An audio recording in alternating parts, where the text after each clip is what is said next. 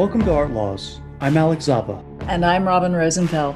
Art Laws is a podcast that explores cultural outlaws, both present and past, from artists and filmmakers to musicians and writers. Susan Davis is the founder and president of Desert X, a site specific contemporary art exhibition that is held in the Coachella Valley of Southern California every two years. Since 2017, Desert X has pushed the boundaries of art beyond the gallery walls to present work that engages with the public in desert environments through unique installations created by acclaimed artists from around the world. While responding to and amplifying the dramatic range of landscapes and seascapes within the desert environment, Desert X is also a visual articulation of the critical issues facing our world today, including conservation, climate change, segregation, false historical narratives, and indigenous land rights. Since 2020, Susan Davis has expanded Desert X beyond California, producing two biennial exhibitions in the striking landscapes of the AlUla regions of Saudi Arabia.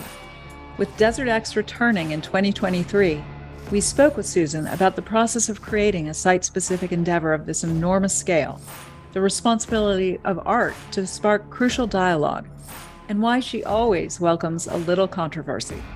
We welcome Susan Davis to Art Laws.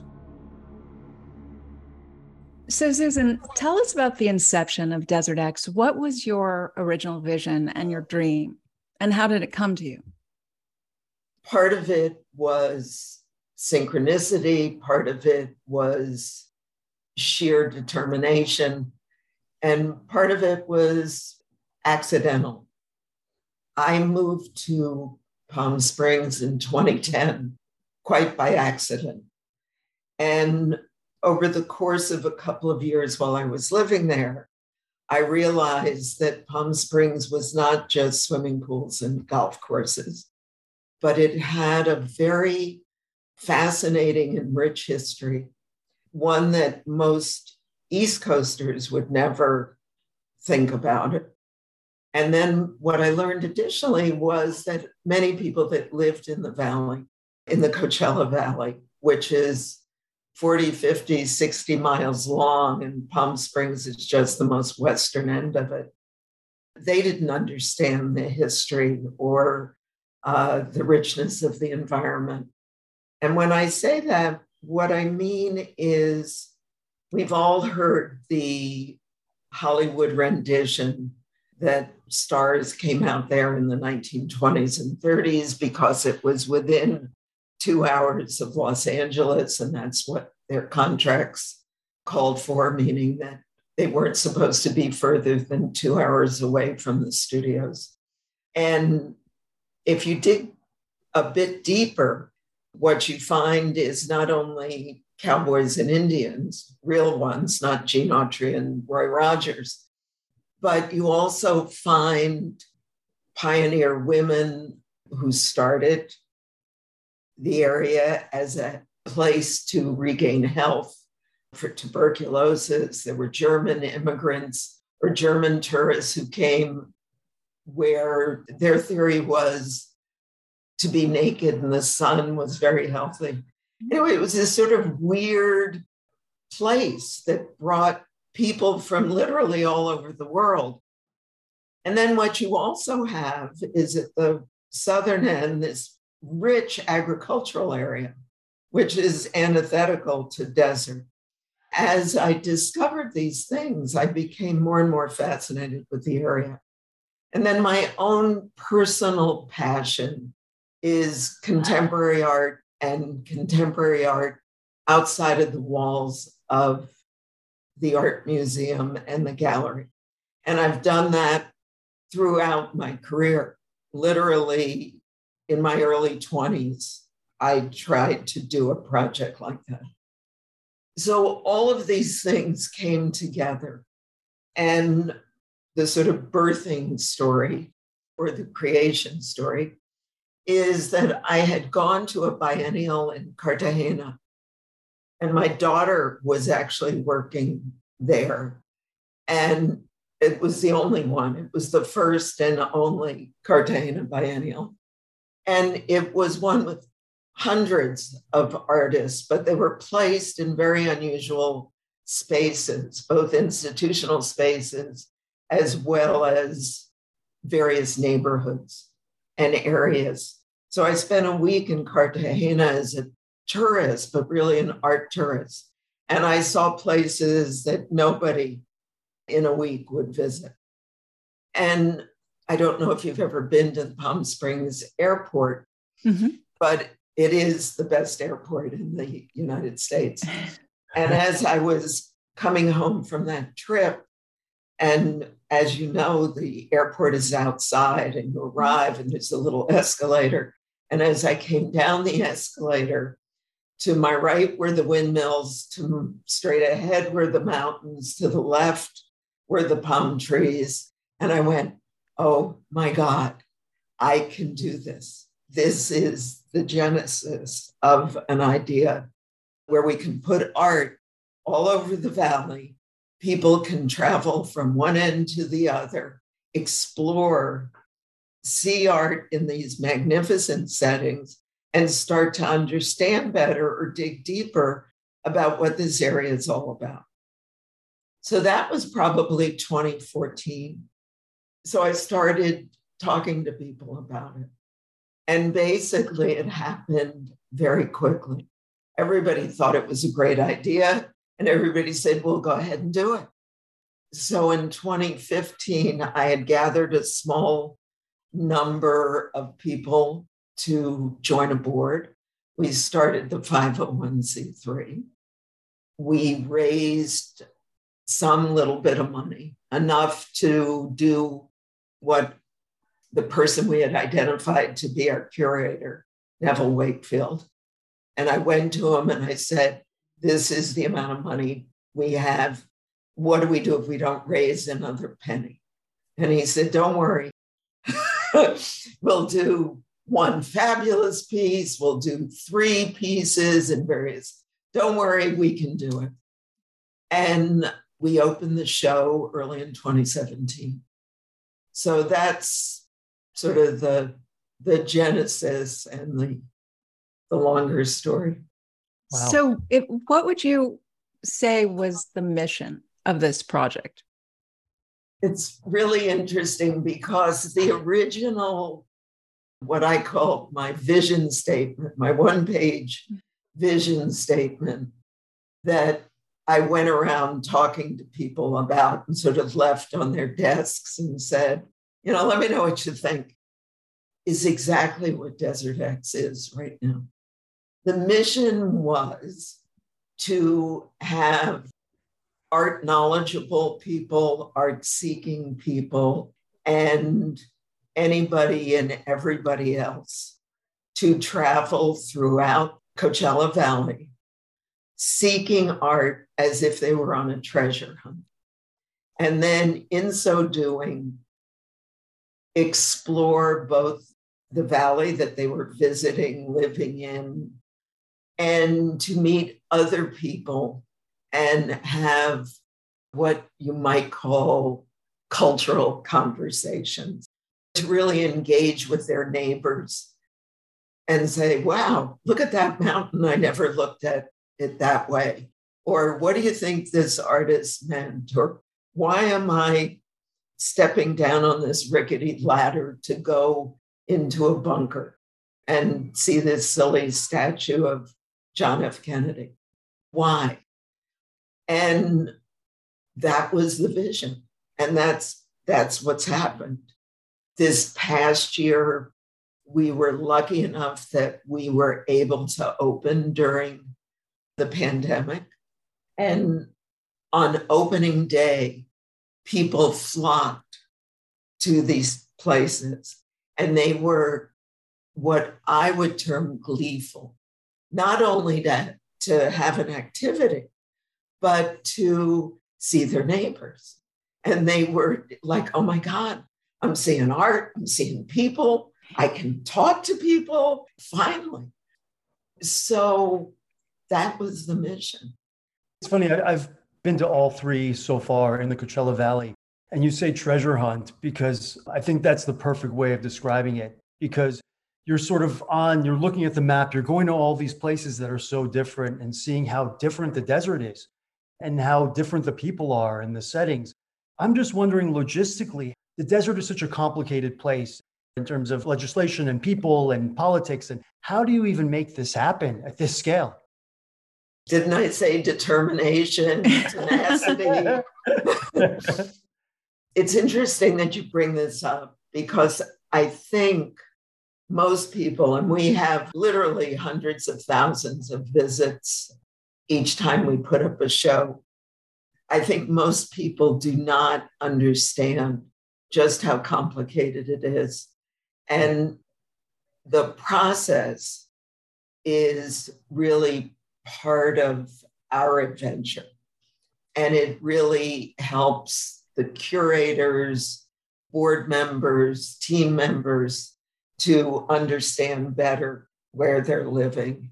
And I think in a funny way, it helps city councils, police departments to also get engaged, not only in the process, but in the final installations.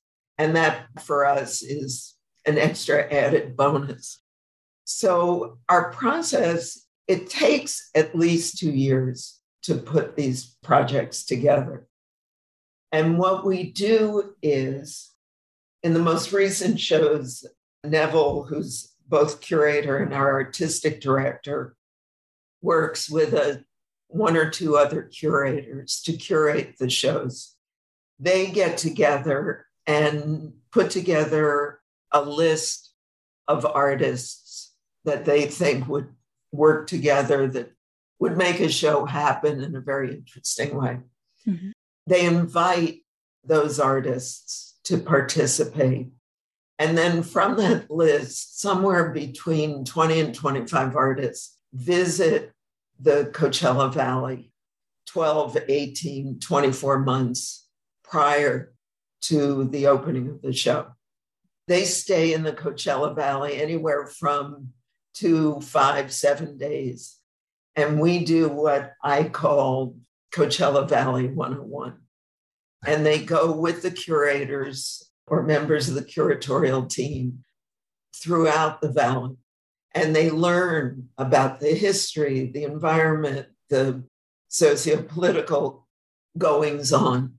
And they visit various sites that we've activated previously, mm-hmm. that we think we might want to activate. And then the artists go home and develop projects or don't develop projects. And then, of course, when they come back, they say, well, of course, what we want to do is go to Indian canyons, or we want to go to the top of the tram, or they want to go to the wind farms. They all want to go to the same places. And mostly those places are not available. Right. So we ask them to identify three locations with the understanding that they may get their third choice. Mm-hmm. And should it be sandy? Should it be mountainous? Should it...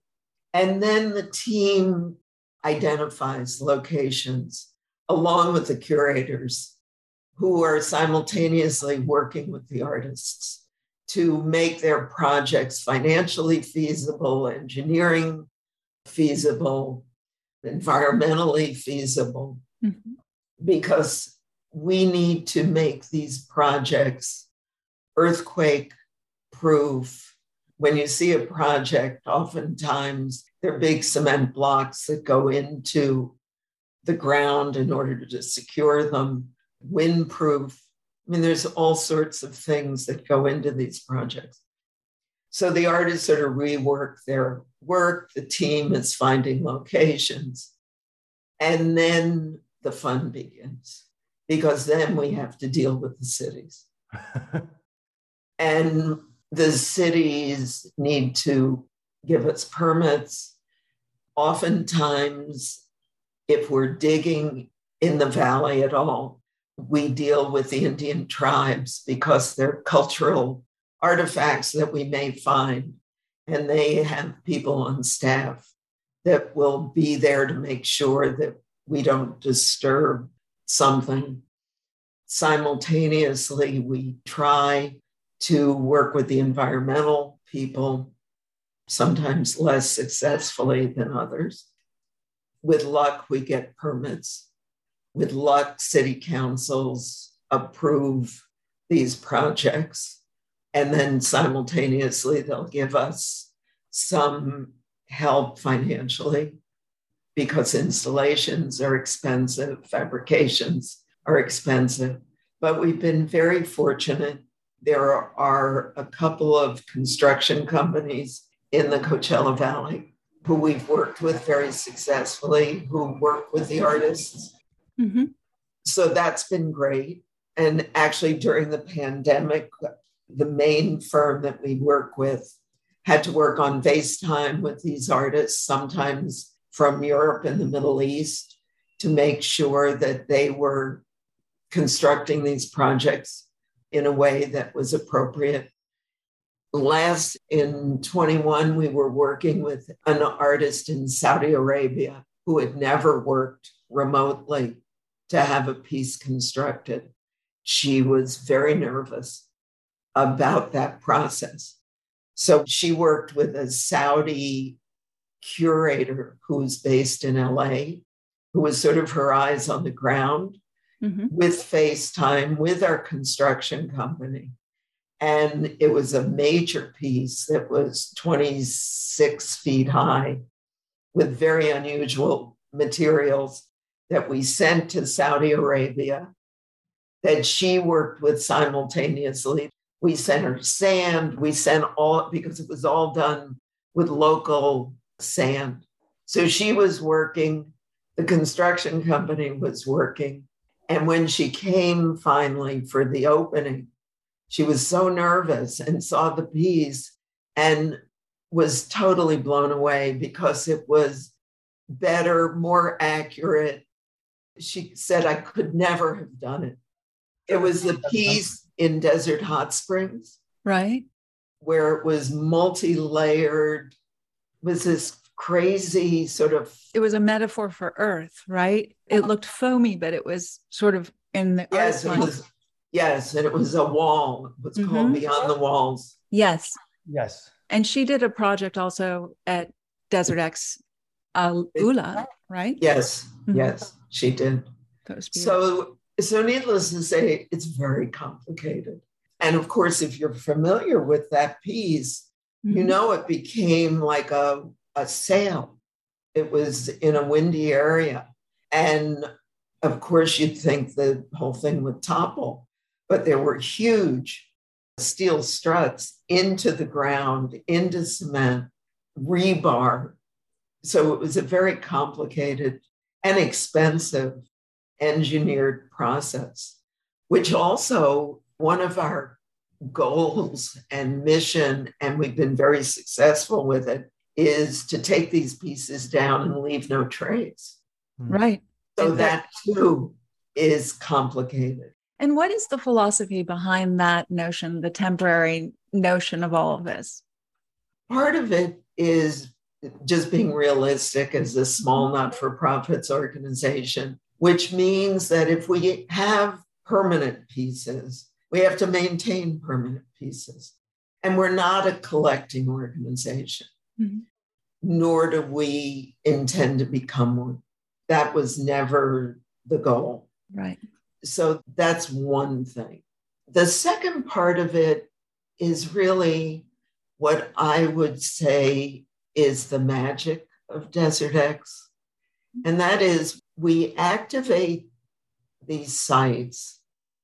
And if you've gone and seen them or been impacted about them at all, you never see that site again without seeing the piece. And I know, Alex, if if you've seen every show, then you saw the Doug Aitken yes. Mirage or what's known here as Mirror House. So the first time that I saw Mirror House was as it was being built.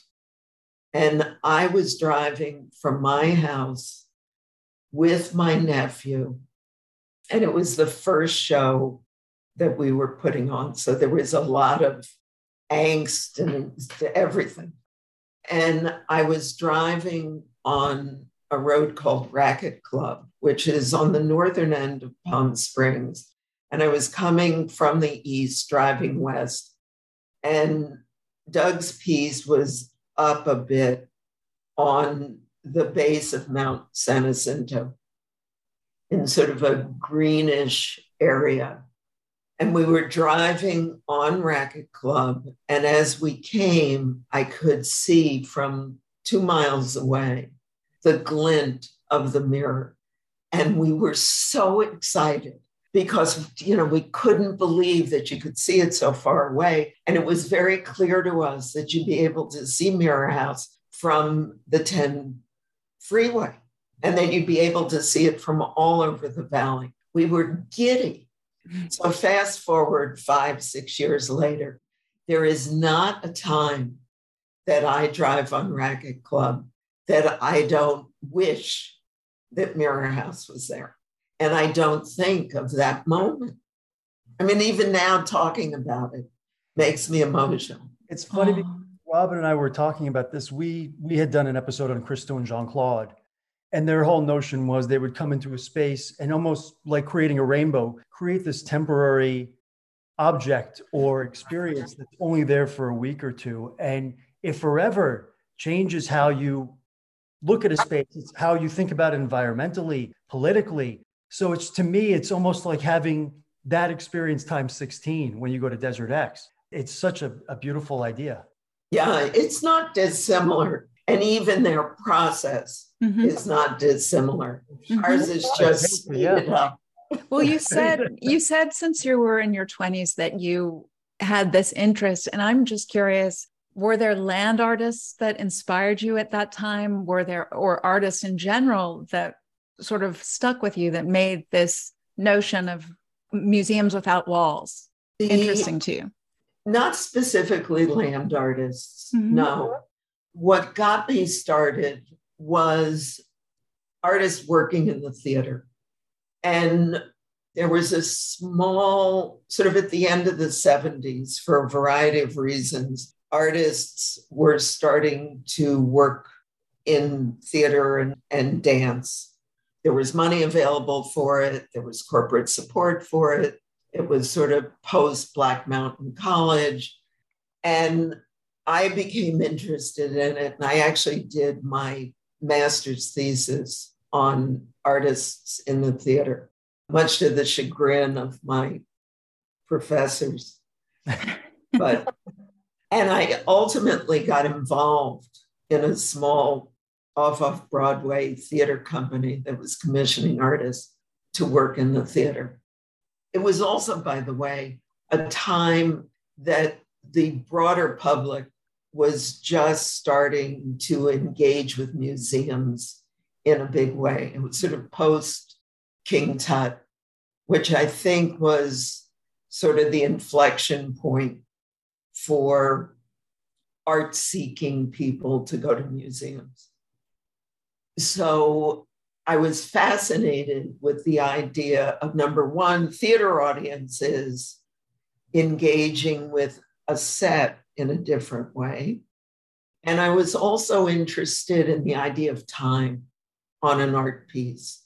And one of the pieces that I had seen actually I think it was at the National Gallery. I was living in Washington at the time, and Bob Rauschenberg had done a series of artworks that nobody liked. It was they were sort of panned, and I'm not sure that I remember the name of what he called them, but they were big unstrung canvases that looked like the bows of boats. And you go into the gallery, and as you moved, the pieces would move. You know, nobody was in the gallery because people weren't going to art museums then. And I had this big sort of satchel purse. And I took it and I was sort of doing like whirling dervishes in the gallery with purse in order to have these pieces move. So the That's a great you know, the guard was sort of going, Oh my God, I've got a lunatic in my but it was that sort of feeling, the sort of freedom to engage with an artwork and see it on all sides in a different space that I was fascinated with. Why should I be the only one that felt that way? Couldn't be. It had to be that there were other people that felt that way. And simultaneously, sort of the first in my 20s, I was living in Georgetown. I was trying to make a living and I wanted to be in the art world. And I tried to put together a curated street art show. Mm-hmm. And it was sort of what I would call emerging artists. There was no art world in Washington, D.C. in the 70s. There was Sam Gilliam and a few little art galleries.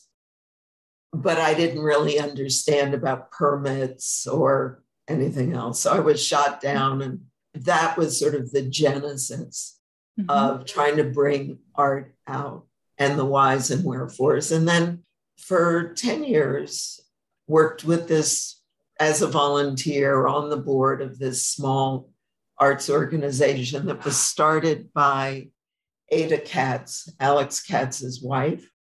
And they were very involved with Poets Theater and the New York Poets. So we were producing poets' plays and commissioning basically Alex and Ada's buddies to do sets and costumes for us. So we were working with, we did about a, a show a year for about 10 years and worked with Red Grooms, Elizabeth Murray, Eric Fischl, Lynda Benglis, and others, and did plays by Allen Ginsberg, wow. uh, John Ashbery, Alice Notley.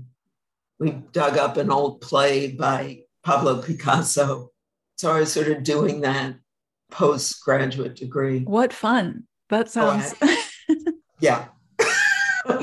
yes, I had a lot of fun. Yeah. this great connection to all these artists growing up and but I'm curious what your connection to the desert was. Did you? I had no connection. Really? I had. I hated the desert. Oh, no. The big I had no connection. no, I, and that's why it was truly accidental. I'm a New Yorker, and I went to the Hamptons every summer. It was all about windswept beaches and shake shingles that look gray and rolling green hills and beautiful farmland. So I never liked the desert. I had a friend there who I used to visit a week a year and, you know, I'd sort of roll my eyes and go, you know, what's with the brown mountains? You know, these are so unattractive. But I ended up in the desert because I wanted to move out of New York. And this same friend offered me a place and he said, You know, you can job hunt from Palm Springs. I wanted to go to San Diego and, you know, be near the ocean. Mm-hmm. I said, Oh, great idea. And I ended up getting a job in the desert. And because I was bored, frankly, and I don't play golf, and you know, you know, swimming pools, they're fine, but I did all this exploration. So unlike my neighbors, I went to the Salton Sea. You know, everybody talks about the Salton Sea, but nobody goes there. Mm-hmm. You know, I went to Desert Hot Springs. I found out about Cabot Yerxa. I found out about all these things. I went and tried to engage with the tribe, went to the top of the tram. I did all this stuff because I had time and I was living there. I was lucky because my job, I worked at what's known as Sunnylands or the Annenberg Retreat at Sunnylands.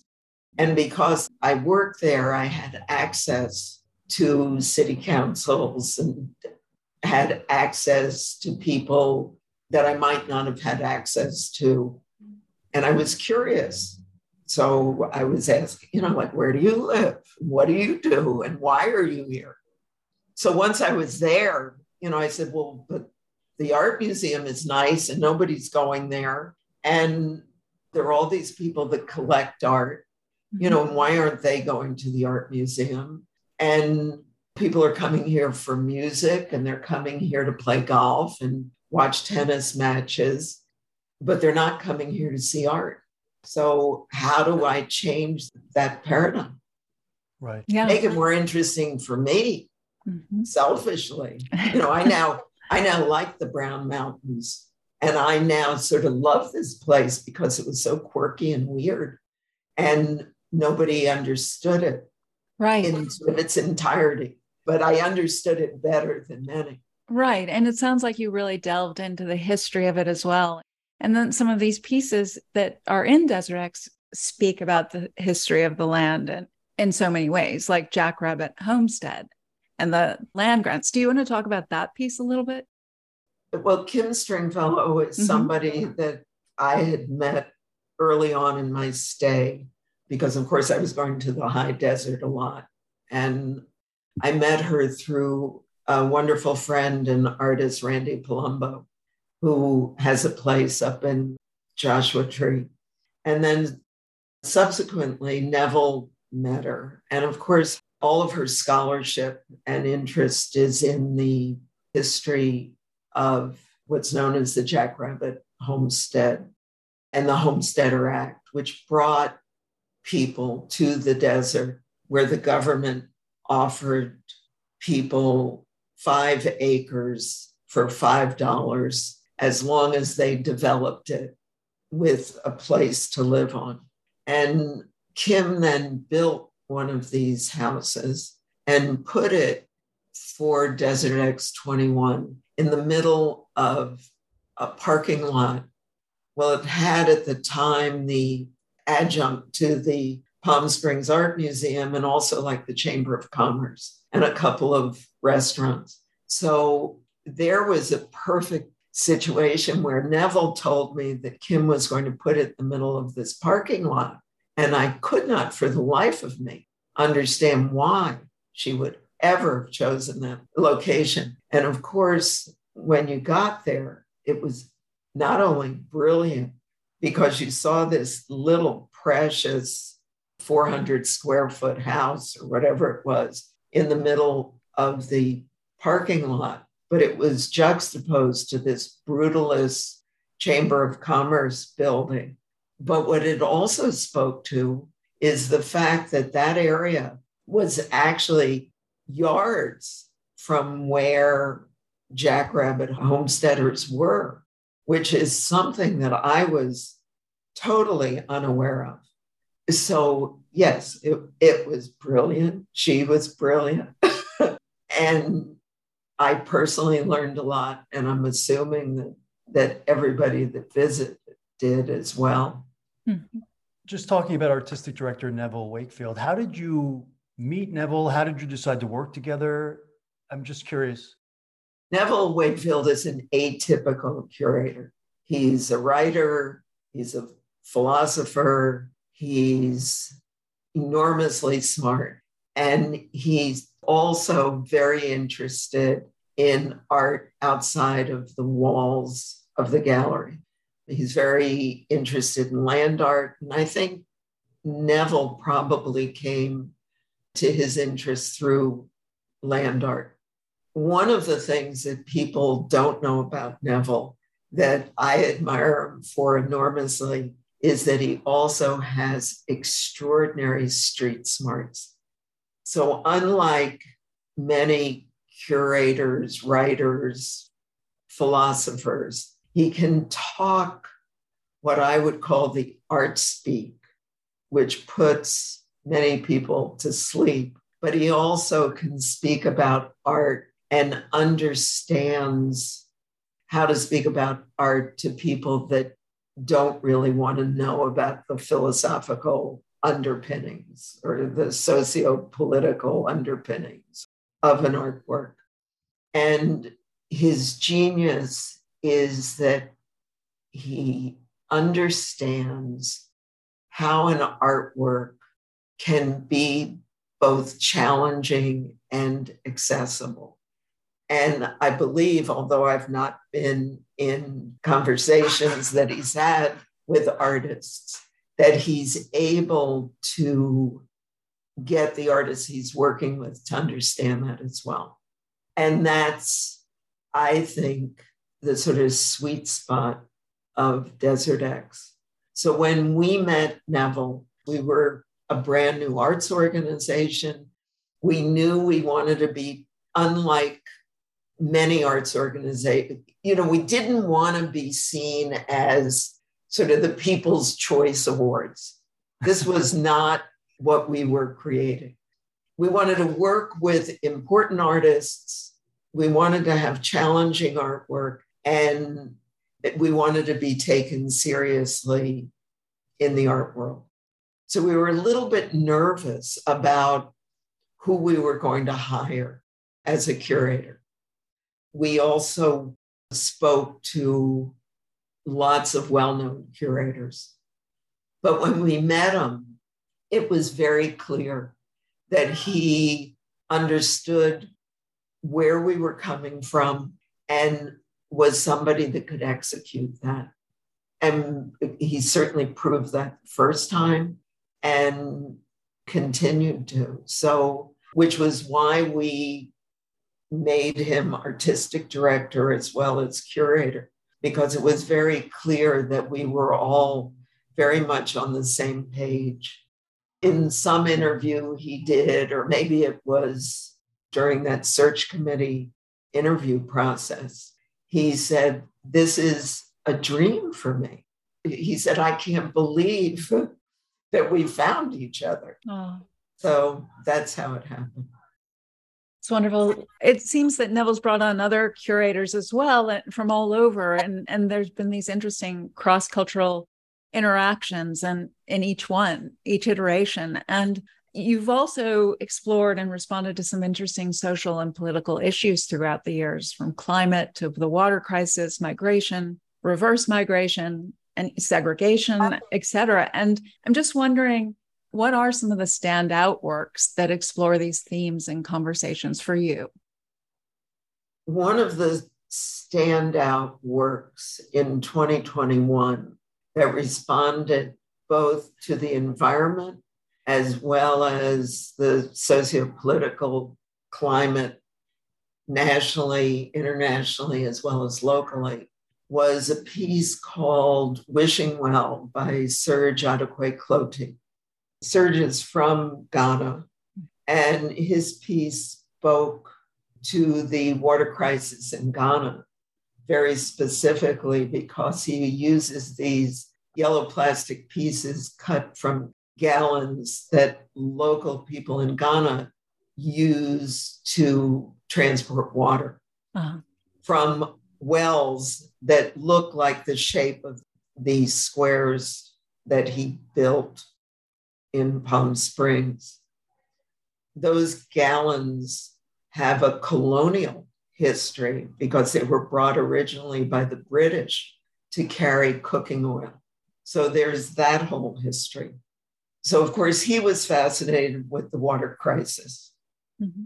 In terms of the socio political situation, what we had locally was the original space for that work was supposed to be in Coachella. And part of the process, as I've already discussed, was to go to the city council and tell them what the piece was like the city council has always been very supportive of us. And we had already put in the budget the amount of money they were giving us. They had already identified the space where this piece was going to go. So we assumed it was a shoe in. What happens in Coachella, just as a side piece to sort of set this stage, is that there's an area in Coachella that's been under siege with lead in the water and it's people in a RV park, and the landlord is terrible. And so there's a whole bunch of water issues in Coachella, which we, of course, thought was great because this piece spoke to water and would get people talking. Fast forward, we're in the council meeting. I certainly didn't go, it was on Zoom because of the pandemic. Our co curator Cesar Garcia Alvarez and our executive director were there to present. And basically, the city council said, it speaks to water. We don't want any art piece here speaking about water. Let people in the west part of the valley talk about water. Let them know about water crisis. We have our own water crisis. We don't want anybody coming here. No, decline. Wow. Yeah. So, of course, it made the local paper. And the next day, one of the people on our curatorial team gets a phone call from the manager of the James O. Jessie Highland Gateway Center in Palm Springs, which is located in what would be called, for lack of a better word, the center of the African American community in Palm Springs.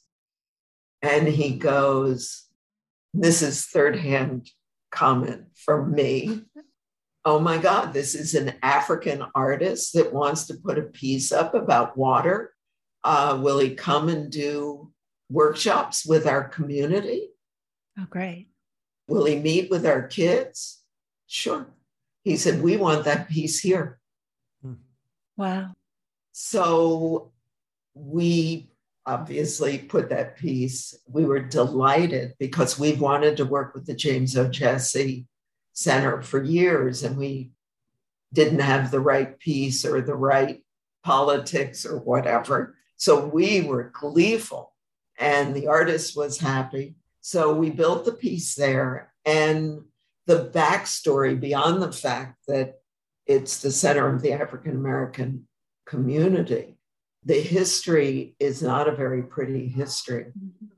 And simultaneously, that community was trying to remove a statue of an old mayor from in front of the our city hall because that mayor was responsible for burning out the neighborhood which was downtown Palm Springs in the 60s and displaced that whole community which then was forced to move to this area where the James O. Jessie Center is. So not only did we have people who had, ne- number one, never even knew that we had an African American community, but who had lived for, for generations and had never visited that location. But that piece remains there for the moment. But you know, so that piece sort of personifies everything. Yeah.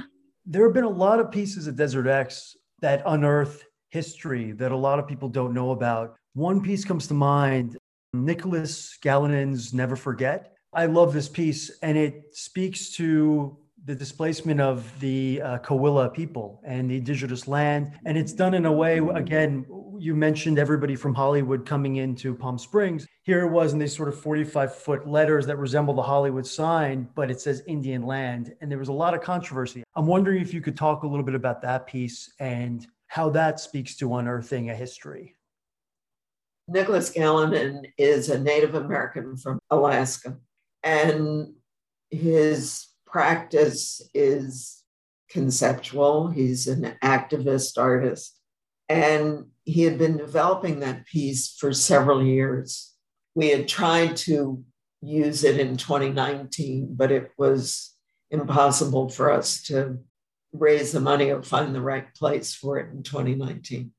So Nicholas took the concept of the Hollywood sign, which was built initially for a whites only real estate development in Hollywood that was called Hollywood Land. So he riffed off Hollywood Land for his project, which was called Indian Land. And it was both a sign of, to sort of speak to the Cahuilla tribe, but it really is a sign to speak to all of the land in the United States. It could have sat virtually anywhere and resonate. So I don't think he spoke only to the Cahuillas. And he is also speaking to what's known as the land back movement, which is gaining momentum in the United States. And we partnered with an organization called the Native American Land Conservancy, I believe, which has, I believe it's national, and there's a group in the Coachella Valley. And Nicholas started a GoFundMe page so that people would contribute to this organization that's raising money to purchase available lands and have them owned by Native American tribes. I may have that slightly wrong. That's about what Nicholas was doing with that. It's fun that that piece. I almost felt like it should have been a permanent piece, especially where it was located and and the response that it got. I mean, from the public, I just I always thought it would be. That's so it's sad to hear that because I thought it was such a powerful piece. And it's also interesting because it is a commentary on Hollywood and and everything you all the political issues you mentioned, but also just Hollywood's glorification of settler violence. And there were so many layers to that piece. Yes. Yeah. Yes, absolutely. But there again, it's one of those pieces where if you've seen it, every time you drive into Palm Springs, you miss it right? You go, oh my God, where is it and why isn't it here? Mm-hmm. No, I don't. You know, the other, this is sort of a flip side of that. That was a highly photographed piece. It was on social media during Desert X. I can't tell you how many photos I see of every single piece, and that was just one of them. I'm just curious about your thoughts on social media and how it plays a role in Desert X. I think, you know, going back to the original part of our conversation, it was part of the synchronicity to the success of our project. When we started, there was no thought to social media, but social media was gaining steam in such an enormous way. And as a result, social media fueled our audience. So it's played an enormous role, sometimes, unfortunately, to the detriment of the pieces. Going back to the Mirror House, for instance, we had a very strong relationship with the Coachella Music Festival. And that first year, Coachella on the Monday, I believe it was after the second weekend, it may have been the first, they put out on Facebook, which was then still sort of the social media place everybody went hey, the, the traffic is really bad going home today. Don't jump on the 10, go and see Doug Aitken's Mirage. So, what we had that Monday after the music festival was a huge traffic jam. And the people living there were beside themselves.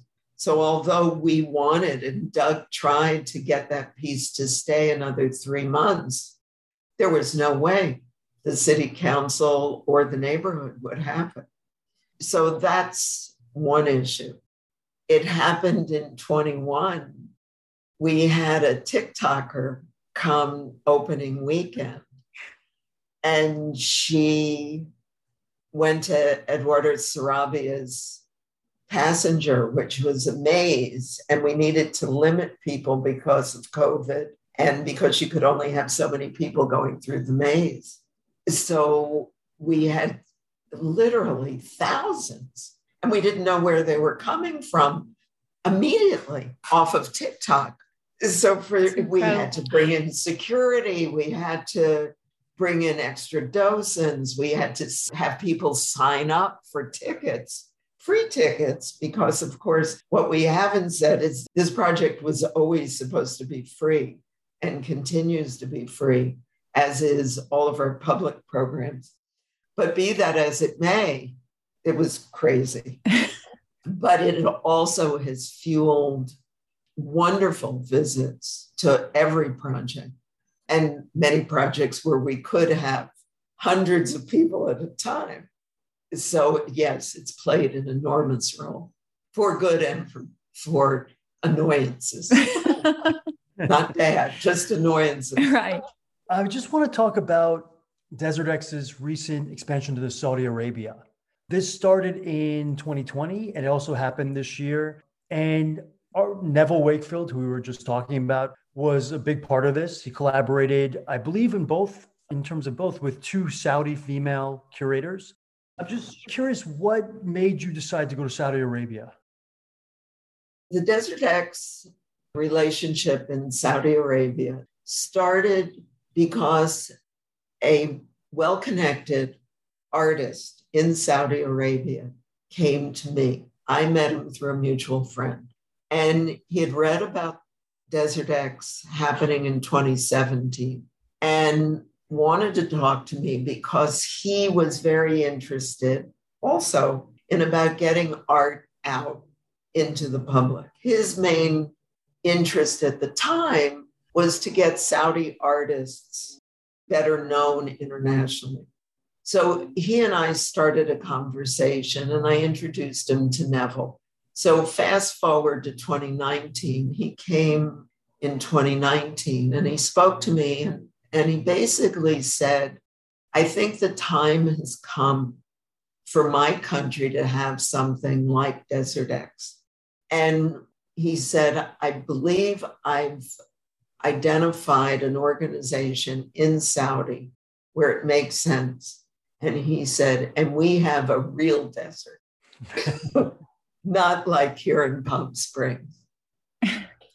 so he identified this organization, which is called the Royal Commission for AlUla, which is activating a desert that's in the northwest of Saudi Arabia. So we started to work with the Royal Commission and we said, yes, we think a Desert X would be great there. And we insist that you do it as we do it. We want it to be free to anybody that wants to come. We want artists to be free to express themselves as they wish. We want, I don't want to say high quality, but we want significant artworks. And we want you, in order to do that, we want you to work with Neville as one of the curators or as an advisor in a way so that we're assured that your show reflects our mission, which we believe will begin the same kinds of cultural dialogue and cultural conversations that we've had in the Coachella Valley. And they said, perfect, we'll do that. So that's the genesis. Neville before we sort of continued that conversation, we had Neville go to Saudi. And this was in, I guess it was in 2019. And I said, You go, see who you're dealing with, and see if this is even feasible. And he came back and he said, It's amazing. He said, I've met the curators, I've met the female led staff. I've seen the space. It's extraordinary what they're trying to do. And I went, okay. And I went, okay. We went through a very deep, soul searching information gathering process as a board. Mm-hmm. And it was a very difficult situation for us. And it was difficult because it became an emotional touch point for certain board members, one in particular. And it was on one level, that sort of board conversation, board dialogue was very important for moving forward with the project. And I say that because it sort of informed the other board members as to what we were getting into. And it also moved us forward and made us more determined in a way because we understood the landscape a little bit better in terms of the political landscape, in terms of how emotional people might get when we were deciding to move forward with a country that's known to be autocratic, to known as terrible on human rights. We didn't go lightly into this relationship. But what the board did decide, and it was a majority, we're a small board, but it was a majority, a big majority. What we decided was that it was more important to try to um, engage, at the very least, artist to artist, than to not have this conversation move forward. And of course, among the people that we tried to inform our decision with were our own artists. And Neville went to them and said, What would you do? Would you participate? Do you think it's the right thing? And for the most part, they said, you have to start the conversation somewhere. And what better way to start it than by having this kind of dialogue? So the concept was for the show in 2020, and it was for 2022 as well, was to have 15 artists, more or less, five Saudi Arabian artists, five from what we they call the region, other Middle Eastern or North African artists and five Western artists. So that seemed to us to be a really good way to move forward because it meant, obviously, the artists that Neville was curating, if you will, would be coming from Europe and the United States or Australia and would be coming and working with Saudi artists and, and regional artists. And during that first show, where Lita Albuquerque and Sherin Guirguis and Superflex participated, they were able to do the pieces they wanted to do. They came back in awe of the country. And when we went, a number of board members and myself went for the opening. And we saw that this country was going through these enormous changes. Right. And that we had, in fact, done the right thing. There was no question that amidst the terrible news that our newspapers and media outlets insist on talking about, and that's fine, that there is this sea change going on from a social standpoint. And while we sit and sort of giggle that women are finally driving, that's sort of the most or amongst the most insignificant of the changes. So you have a country that's been led by the ultra conservative religious right that's vanished from the mm-hmm. streets. You know, where you had restaurants where there was an entrance for men and an entrance for families and a brick wall in between. The wall is gone. Men and women are in restaurants together. There are white people who are male and female and Saudi. All of this was unheard of three, four years ago. So that's what we found. We believe and continue to believe that our agreement to work with the Royal Commission for AlUla to help them do a world class, challenging art exhibition that, for the most part, it's Saudi citizens that are going and visiting.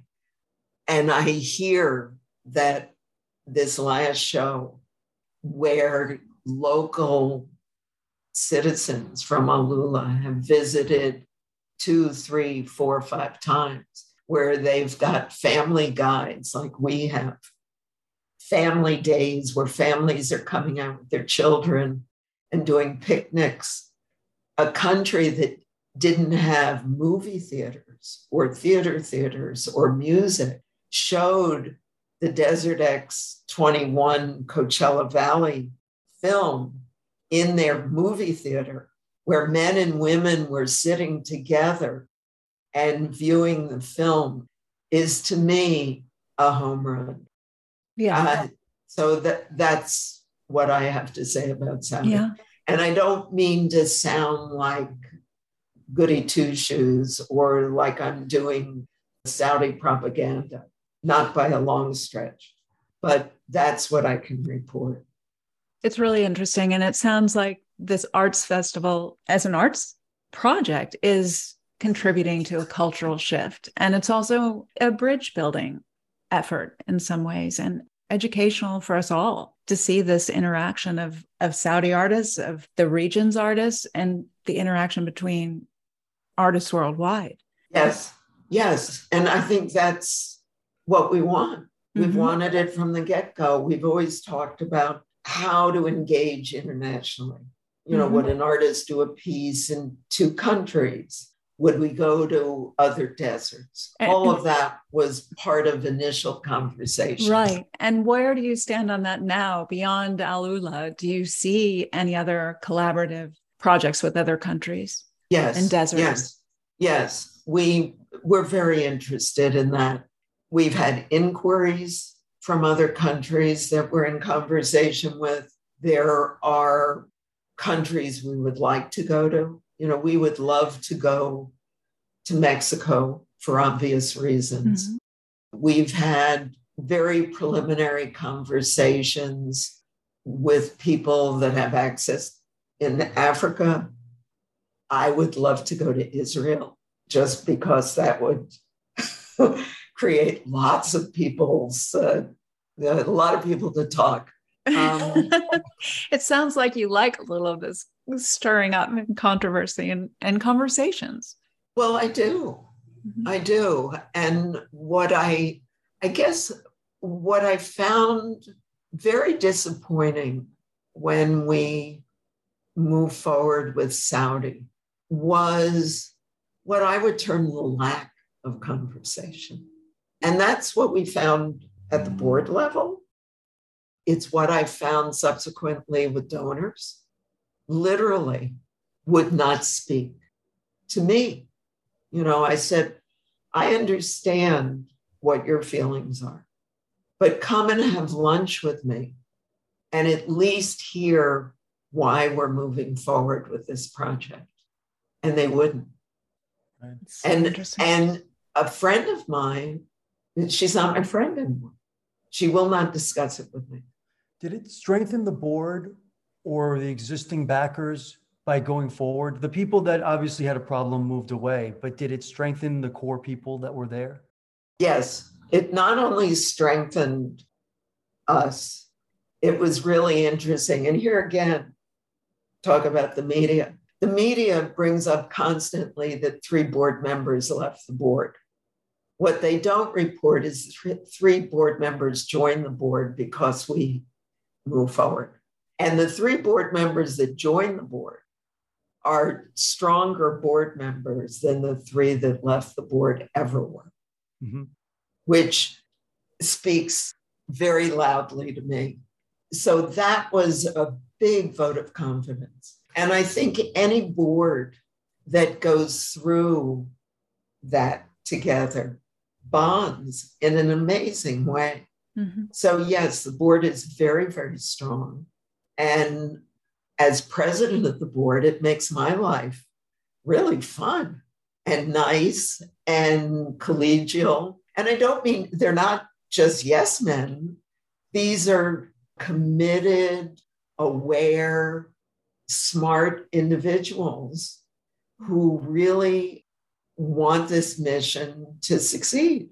They get it. And that's what you want from a board. Right. You know, you don't want people that just write checks. You don't want people that just go, oh, maybe I'll come to your gala, which we don't have, by the way. so, so yeah, it, it's and and of course, I will also say the coda to this is that what we're seeing is that some of our donors that felt disenfranchised are slowly coming back. So that's a real vote of confidence that we're doing something really important on 30 different levels. Right. Desert X 2023 is coming up very soon. And is there anything that you can tell us about this new exhibition? I can't tell you very much because, as I explained, it's a long process. we want to ask anyway. And it's anybody's guess which artists we're going to work with, which sites.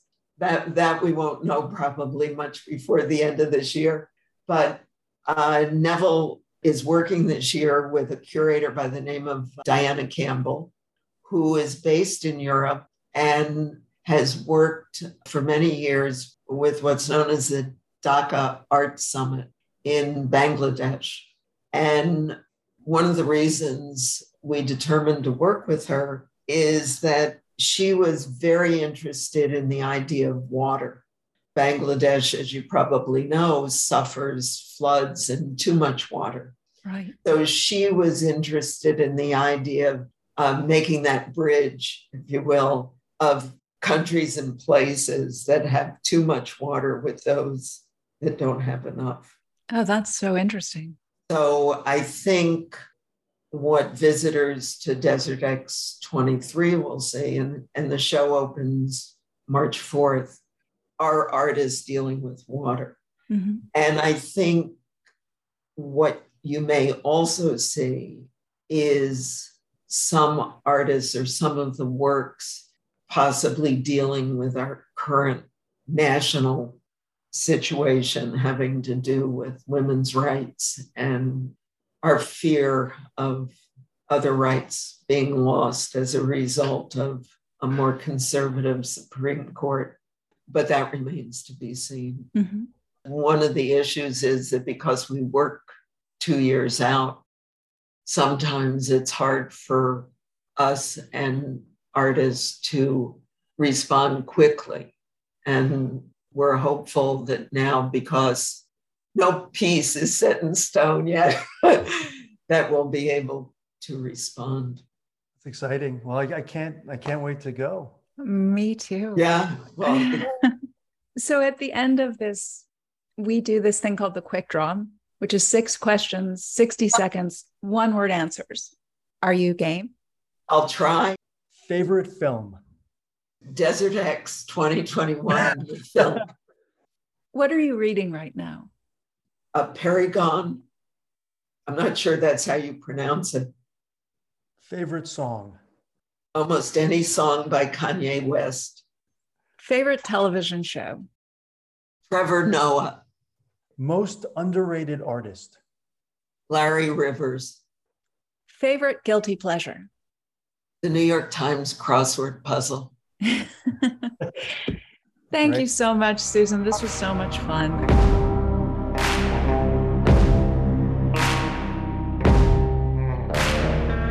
Art Laws is produced by Alex Zappa and Robin Rosenfeld. Music is by Void Core. And the episode you just heard was recorded in Los Angeles. Thanks for listening to Art Laws. I'm Alex Zappa. And I'm Robin Rosenfeld. Follow us on Instagram at Art Laws Pod. And subscribe to us on Apple, Spotify, or wherever you get your podcasts. Leave a comment and give us a rating. We'll be back soon with more. Bye. Bye.